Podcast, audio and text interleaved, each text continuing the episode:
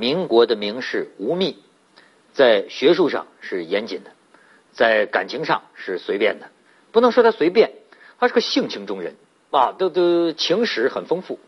但是名气最大的，算是一个叫毛彦文的女性，他们的缘分很有意思。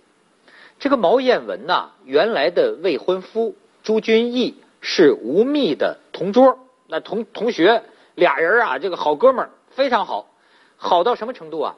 就当年这个这个毛彦文写给朱君毅的情书啊，呃吴宓全都读过，看着看着看着哈，他看的动心了，就看这个哥们儿的女朋友的情书，他看的爱上他了，但是呢。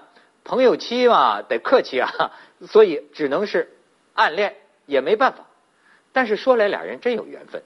这个吴宓呢，他有这个原配的这个妻子嘛，可偏巧他跟这个原配的妻子见面的时候，发现身边还有一位女性，正是他当年读过情书的毛彦文。为什么？因为他的这个原配妻子恰巧跟毛彦文又是。这个怎么说呢？好姐妹，哎，又又又又又是闺蜜，这下子他是一发不可收拾了。勉强等到这个朱君毅和毛彦文，这个朱毛 不是朱德毛主席啊，是朱这个朱毛分手之后，这个呃吴宓啊就开始展开追求。他已经是有妇之夫了，但是他不管那么多，以至于。他爹都看不下去了，说你是无情无理啊，无法无天，你怎么能这样呢？而且当时人们男女恋爱啊，还都是呃这个犹抱琵琶半遮面。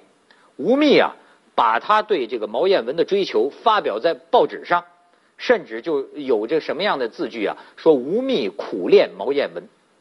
最开始毛彦文当然是断然拒绝呀，说你这登徒子啊，怎么能这样呢？哎哎，那个时候周围人都去劝他。呃，大家都在说有一个这个逻辑学家叫金岳霖嘛，说金岳霖去劝他，说你不能把这个这个是个人私事，你不能登到报纸，就好像我们每天都上厕所，但是你也不能每天去报道你上厕所呀。吴宓说，哎，你怎么能把我的爱情说成上厕所呢？但是你瞧，男人就得这样死缠烂打，最后这毛彦文还终于动了心，被他追到了。可是你看吴宓。一追到之后，他又不用心了，又去啊追别人去了。毛彦文对他是彻底绝望，后来嫁给了比他大三十三岁的前 就北洋的那个国务总理熊希龄。